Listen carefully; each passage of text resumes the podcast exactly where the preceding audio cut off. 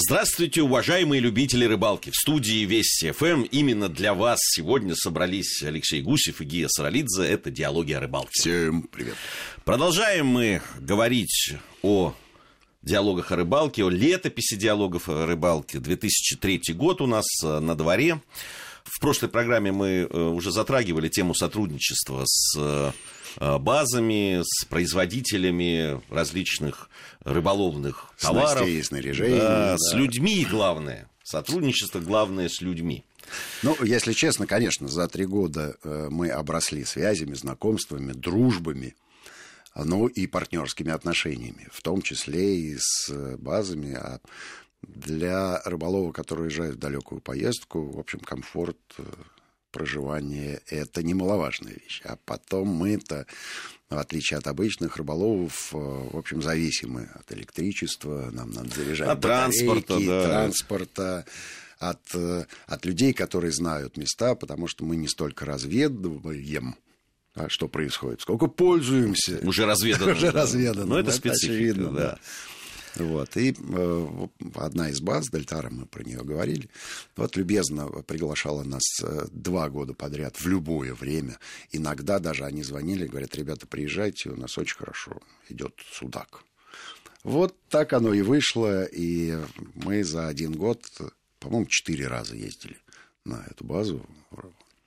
А вот одна из поездок была а, насыщена разными событиями, о которых я хотел бы рассказать. Э, судаковая э, рыбалка тогда меня, если честно, очень привлекала э, вот этим эффектным способом лова, джиговой приманки, ступенчатая проводка.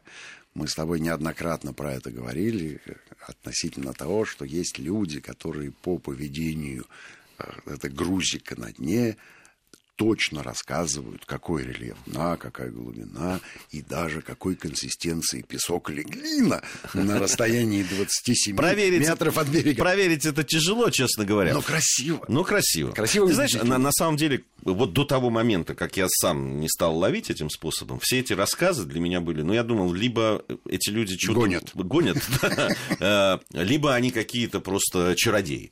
Э, на самом деле, практически сразу, после того, как я начал э, пользоваться и прав, правильной снастью для этого, спиннингом, для джиговой, э, именно для джиговой проводки и всем остальным, я понял, что, в общем, ну, про консистенцию песка, там это не скажу. Может быть, это не, очень тебя интересует. Вообще не интересует. Но то, что ты начинаешь чувствовать, что там на дне происходит, более-менее, и понимать, вот, э, вот по этой проводке ты можешь поймать, вот в этом месте обычно клюет, а вот здесь не клюет, ну, да. уже, да, да действительно, да. Это, это правда. Приходит опыт, да. приходит знание, а главное, что приходит уверенность. Вот в тот раз мы отсняли сюжет, я был там единственным оператором, поэтому точно, точно знаю всю хронологию событий, сколько времени у нас на это ушло? Три часа. За три часа мы наловили судаков, я не знаю, ну, штук 30, наверное. Ловили мы в три спиннинга. Дима с Аллой были в лодке, а Сережа Клименков на берегу. В основном мне мешал, потому что я тоже был на берегу. Но судак просто вот реально клевал на каждом забросе. И именно тогда я придумал вот эту историю с черно-белыми приманками, что рыба на цвет не реагирует. Но в реальности мы просто э, сознательно перепробовали разные варианты вот этих виброхвостов э, и прочих э, приманок.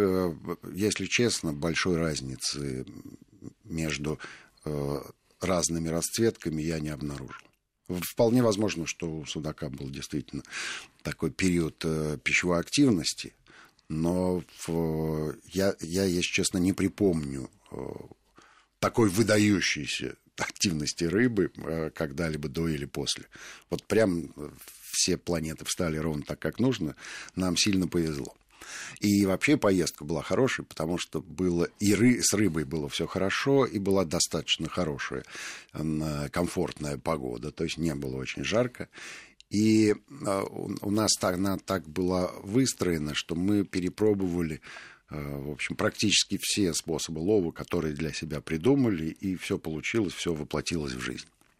В частности, мы половили сазанчика с берега на жмых, э, не для того, чтобы показать, что сазанчик с берега ловится, а для того, чтобы приготовить уху прямо вот там, на берегу, из свежепойманной рыбы. То есть берег-то мы э, выбрали такой, где удобно можно было поставить, развести костер, поставить на него казан. Э, у нас был столик, четыре стульчика, такая садовая мебель. Это так все было красиво. Да. И, и, в общем, хватало еще берега для того, чтобы по нему ходить. Как ты знаешь, э, в Астраханской области не часто особенно ниже Астрахань, не часто встречаются такие да, это удобные площадки. Один, один из тех э, случаев, когда берег подбирали под рыбалку. А, именно так. Именно так. Локация была выбрана для И тут же поймали сазан. Так получилось. Сазанчиков, да. Вот. Ну, и та, там же мы впервые, в общем... Ну, егерскую уху делали. А как? Егери делали уху, а, они... С помидорами? А как же? Это красоты все невозможно. Невозможной красоты. Мне кажется, что, а, эта уха а, намного лучше выглядит, чем она по вкусу.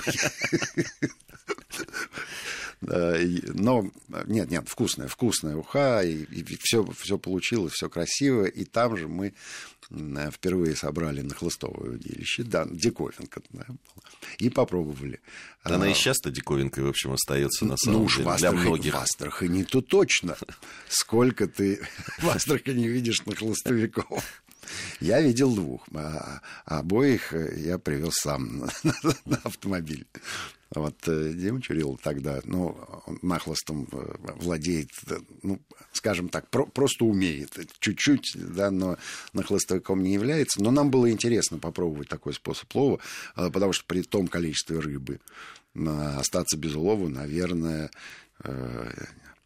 не получится. ну, если только удочки не брать из автобуса не выходить. А там мы поснимали этот нахлост, красивый оранжевый шнур, такие мушки. И у меня подводная камера в боксе была. В общем, все условия. Мы специально поехали на раскаты, нашли пятачок, э, где э, много красноперки, потому что нам почему-то показалось, что красноперка вот самая записная нахлыстовая рыба. Ну и ей же интересно. Но потом красноперки, сам знаешь, они там бывают такого размера. Товарного. Призового. А и в кадре же она выглядит. Золотая рыба с рубиновыми плавниками. Очень красивая, да. Ну что может быть лучше? Ну вот, и Димка завалил несколько этих красноперок на нахлыст, и я очень радовался, очень радовался тому, что Э, потом на видео получилось. А, могу тебе сказать, что несмотря на то, что я в, в одиночестве был там, я имею в виду как оператор, э, количество событий э, было таким плотным и большим, что, в общем, мне одному удалось отснять несколько программ, которые до сих пор крутятся в эфире, и мне кажется, они выглядят вполне себе свежо и современно. Ну да, нахлыст, э, красноперка, в общем, это все. Ну и приятно, что на этих кадрах э, Дима Чурила, которого, да. к сожалению, нет уже с нами. Он рыбачит в других местах. Да. Кстати, благодаря Димке я э, прикоснулся к подводной охоте, потому что у него был с собой гидрокостюм, и я его поснимал как выглядит подводный охотник под водой, делал я это сознательно. Дело в том, что на базе, на которой мы были, подводная охота весьма культивировалась. И было два егеря, которые специализировались на местах для подводных охотников и возили их туда. И с подводной охоты был эм, эпизод, который я в актив себе занести не могу. Скорее, это пассив. Расскажу, в чем было дело.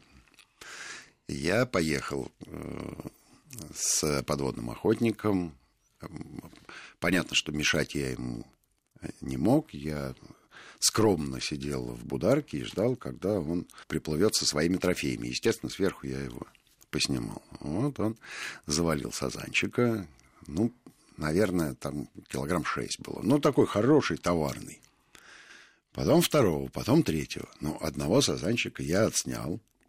И у меня получился хороший кадр, он занимает там да, такое почетное место размером с сидушку а, у Бударки.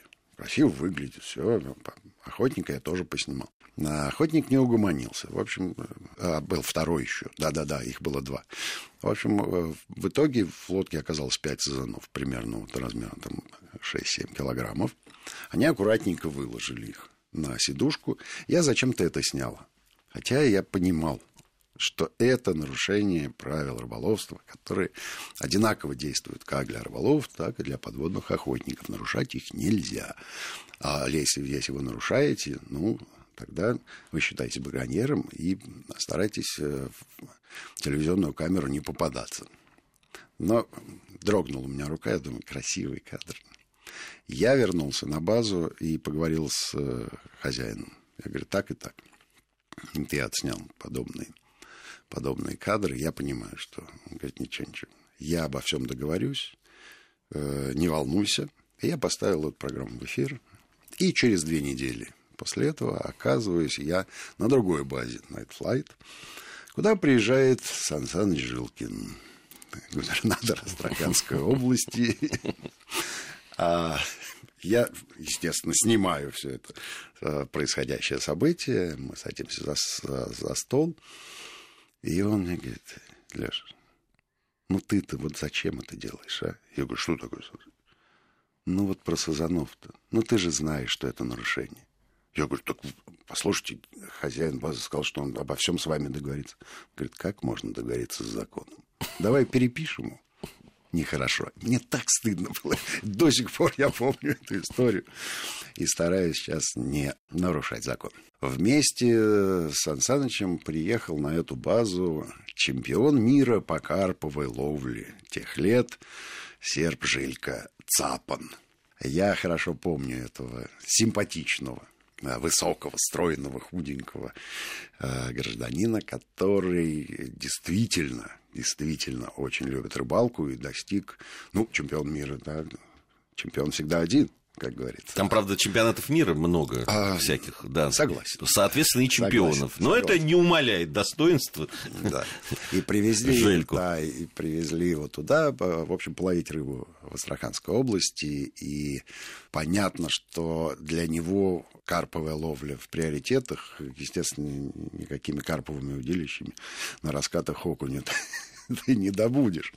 Поэтому он взял э, обычный спиннинг, и они притащили с собой э, довольно большое количество воблеров. Э, мы, конечно, воблерами ловили, но, если ты помнишь, все-таки в числе предпочтений для нас были вертящиеся блесна, да, и мы предпочитали всем остальным. Да. А воблер все-таки какая-то заграничная да. Экзотика. штучка, экзотика, им не было у нас... Э, Доверия. Недоверия, да, не, не, не желание, в общем, да, э, скажем так, э, для того, чтобы снять хорошую программу, хотелось бы гарантированно поймать рыбу. Да? И у нас для этого был свой план. Берешь вертящуюся блюсну, Fox размером побольше и кидаешь подальше. Все. Гарантированно у тебя все клюнет. А они, э, ребята, там с ним был еще переводчик, они гоняли эти воблеры. Я помню, а, а на воблере, понятно, да, на любом два тройника. И до сих пор этот кадр э, весьма популярен. Мы и сами себя цитируем, когда на оба тройника одного воблера села по окуню. Причем окуни-то не маленькие были, да, да. а такие серьезные. Вот, и э, после того, как я... А, а я, собственно, был вместе с ними в лодке и э, снимал происходящее. Потом отложил камеру. А, рассказал им, что, ребята, все эти воблеры, это ваши заграничные штучки. Вот смотри, Блефокс, шестерка. Я заваливаю окуню килограмма на полтора, если не под два. Даже егерь, который с трудом вынул его удивился. У него были вот такие глаза глубоко удивленного человека. Да, да. И, и окунь был реально призовой. И, и в кадре он выглядел идеально. И мне кажется, он произвел впечатление на наших друзей. Думаю, что да. У нас время новостей. А мы с Алексеем вместе с вами, уважаемые слушатели, сейчас новости послушаем внимательно. Затем вернемся, продолжим наши разговоры о рыбалке. Продолжаем диалоги о рыбалке. Алексей Гусев, Гия Саралидзе в студии Вести ФМ. Продолжаем летопись диалогов. Год 2003. Астраханские наши а, путешествия. Надо сказать, что э, вот Желько Цапан, угу. о котором ты говорил в предыдущей части нашей программы, не единственный сербский рыболов, который нашими стараниями оказался в Астрахани. Был, был Драгон, замечательный да, рыболов да, да, сербский, да. Э, который приезжал. И надо сказать, что э, так получилось, что мы в апреле, в конце апреля были вместе с ними, и не, была очень поздняя весна. Угу. И да, довольно прохладно было, и не очень хорошо рыба ловилась, но нашли мы способы, конечно, там, э, благодаря нашим тоже друзьям в Э, с разных баз. Вот, и э, все равно они уезжали под невероятным впечатлением от тех мест, где побывали, от того количества и разнообразия рыбы, которое э, ловится. Да, Астрахань, Астрахань всегда нас выручала, когда нам надо было снять Э, любой рыболовный сюжет, снять полноценную программу. Можно было смело ехать э, в Астрахань, а, причем с любым э, набором снастей и даже не очень рыболовным. Хочу рассказать об одном нашем партнере, который занимается производством бензопилы, бензокосилок и, и всего прочего. А дело в том, что руководство этого предприятия, они все рыболовые, они говорят, ребята, давайте снимем какие-то сюжеты с, уч... с применением э, изделий, которые мы выпускаем. И мы, мы сели, подумали, накреативили и поехали в Астрахань воплощать задуманное в жизнь. А, сняли там два интересных сюжета. Я думаю, что если бы у меня была возможность их повторить сейчас, я бы с удовольствием это сделал. Первый сюжет э, заключался в том, что мы взяли э, бензокосилку и в камыше прорубили дорогу, прокосили дорогу. Дело в том, что если камыш э, косить чуть ниже воды, то вот эти полые его трубочки заполняются водой, он перестает расти.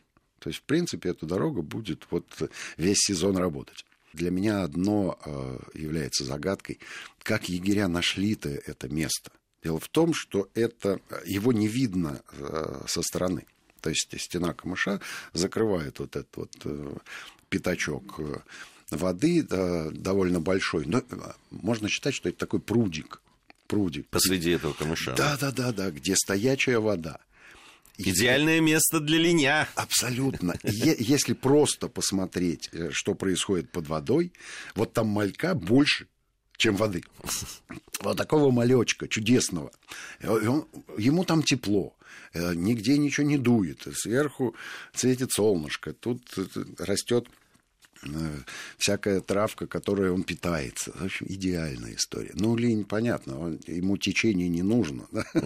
Он, он живет вот как раз в таких спокойных бочишках, и там э, э, практически все заросло, заросло, и несколько вот таких вот пятачков, э, где в прозрачной воде видно что дно такое вот, как, которое, Сейчас которое бы... нам нравится, рыболовам. Сейчас благодаря нравится. квадрокоптеру можно было О, разведывать то... такие места. Тогда-то было все сложнее. Сто процентов с тобой согласен, да. Тогда вот... Э, я так понимаю, что а, раньше туда был проход в этот бочажок, просто за несколько лет заросло, а, а егери помнили эту тему. Э, Линя мы действительно поймали, даже не одного пару линей. Слушай, и... а можно вот с помощью таких косилок даже под водой косить, да, получается? Да, конечно. Надо же, как конечно. Интересно.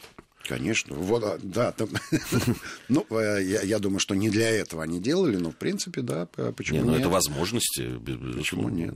А, по крайней мере, нам понравилась эта история, и результат был достигнут, и партнеры наши остались довольны, потому что здесь все правда все правда, и вот такое, скажем так, нестандартное применение оборудования, оно, в общем, тоже в пользу в пользу пошло.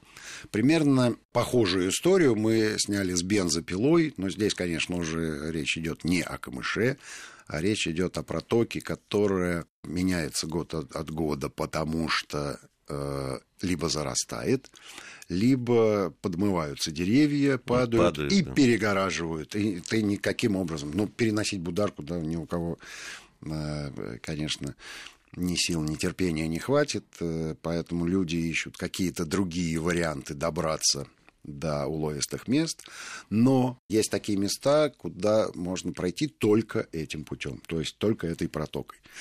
Ровно про такое место мы и поговорили с егерями, они говорят, да, уже говорят, года четыре мы туда не ездим, потому что вот огромное дерево все перегородило, а, а было бы, а там очень хорошо щука клевала в свое время. Ну, понятно.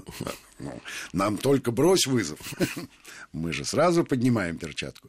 Вот, и мы с этой пилой поехали туда, где-то часа полтора, наверное, мы возились. Э, с дерево действительно большое, серьезное. И когда мы пришли, наконец, на вот тот э, э, участок, который давно не посещался рыболовами, мы почувствовали разницу. Потому что до этого-то мы ловили вокруг, а тут, ну, во-первых, красиво.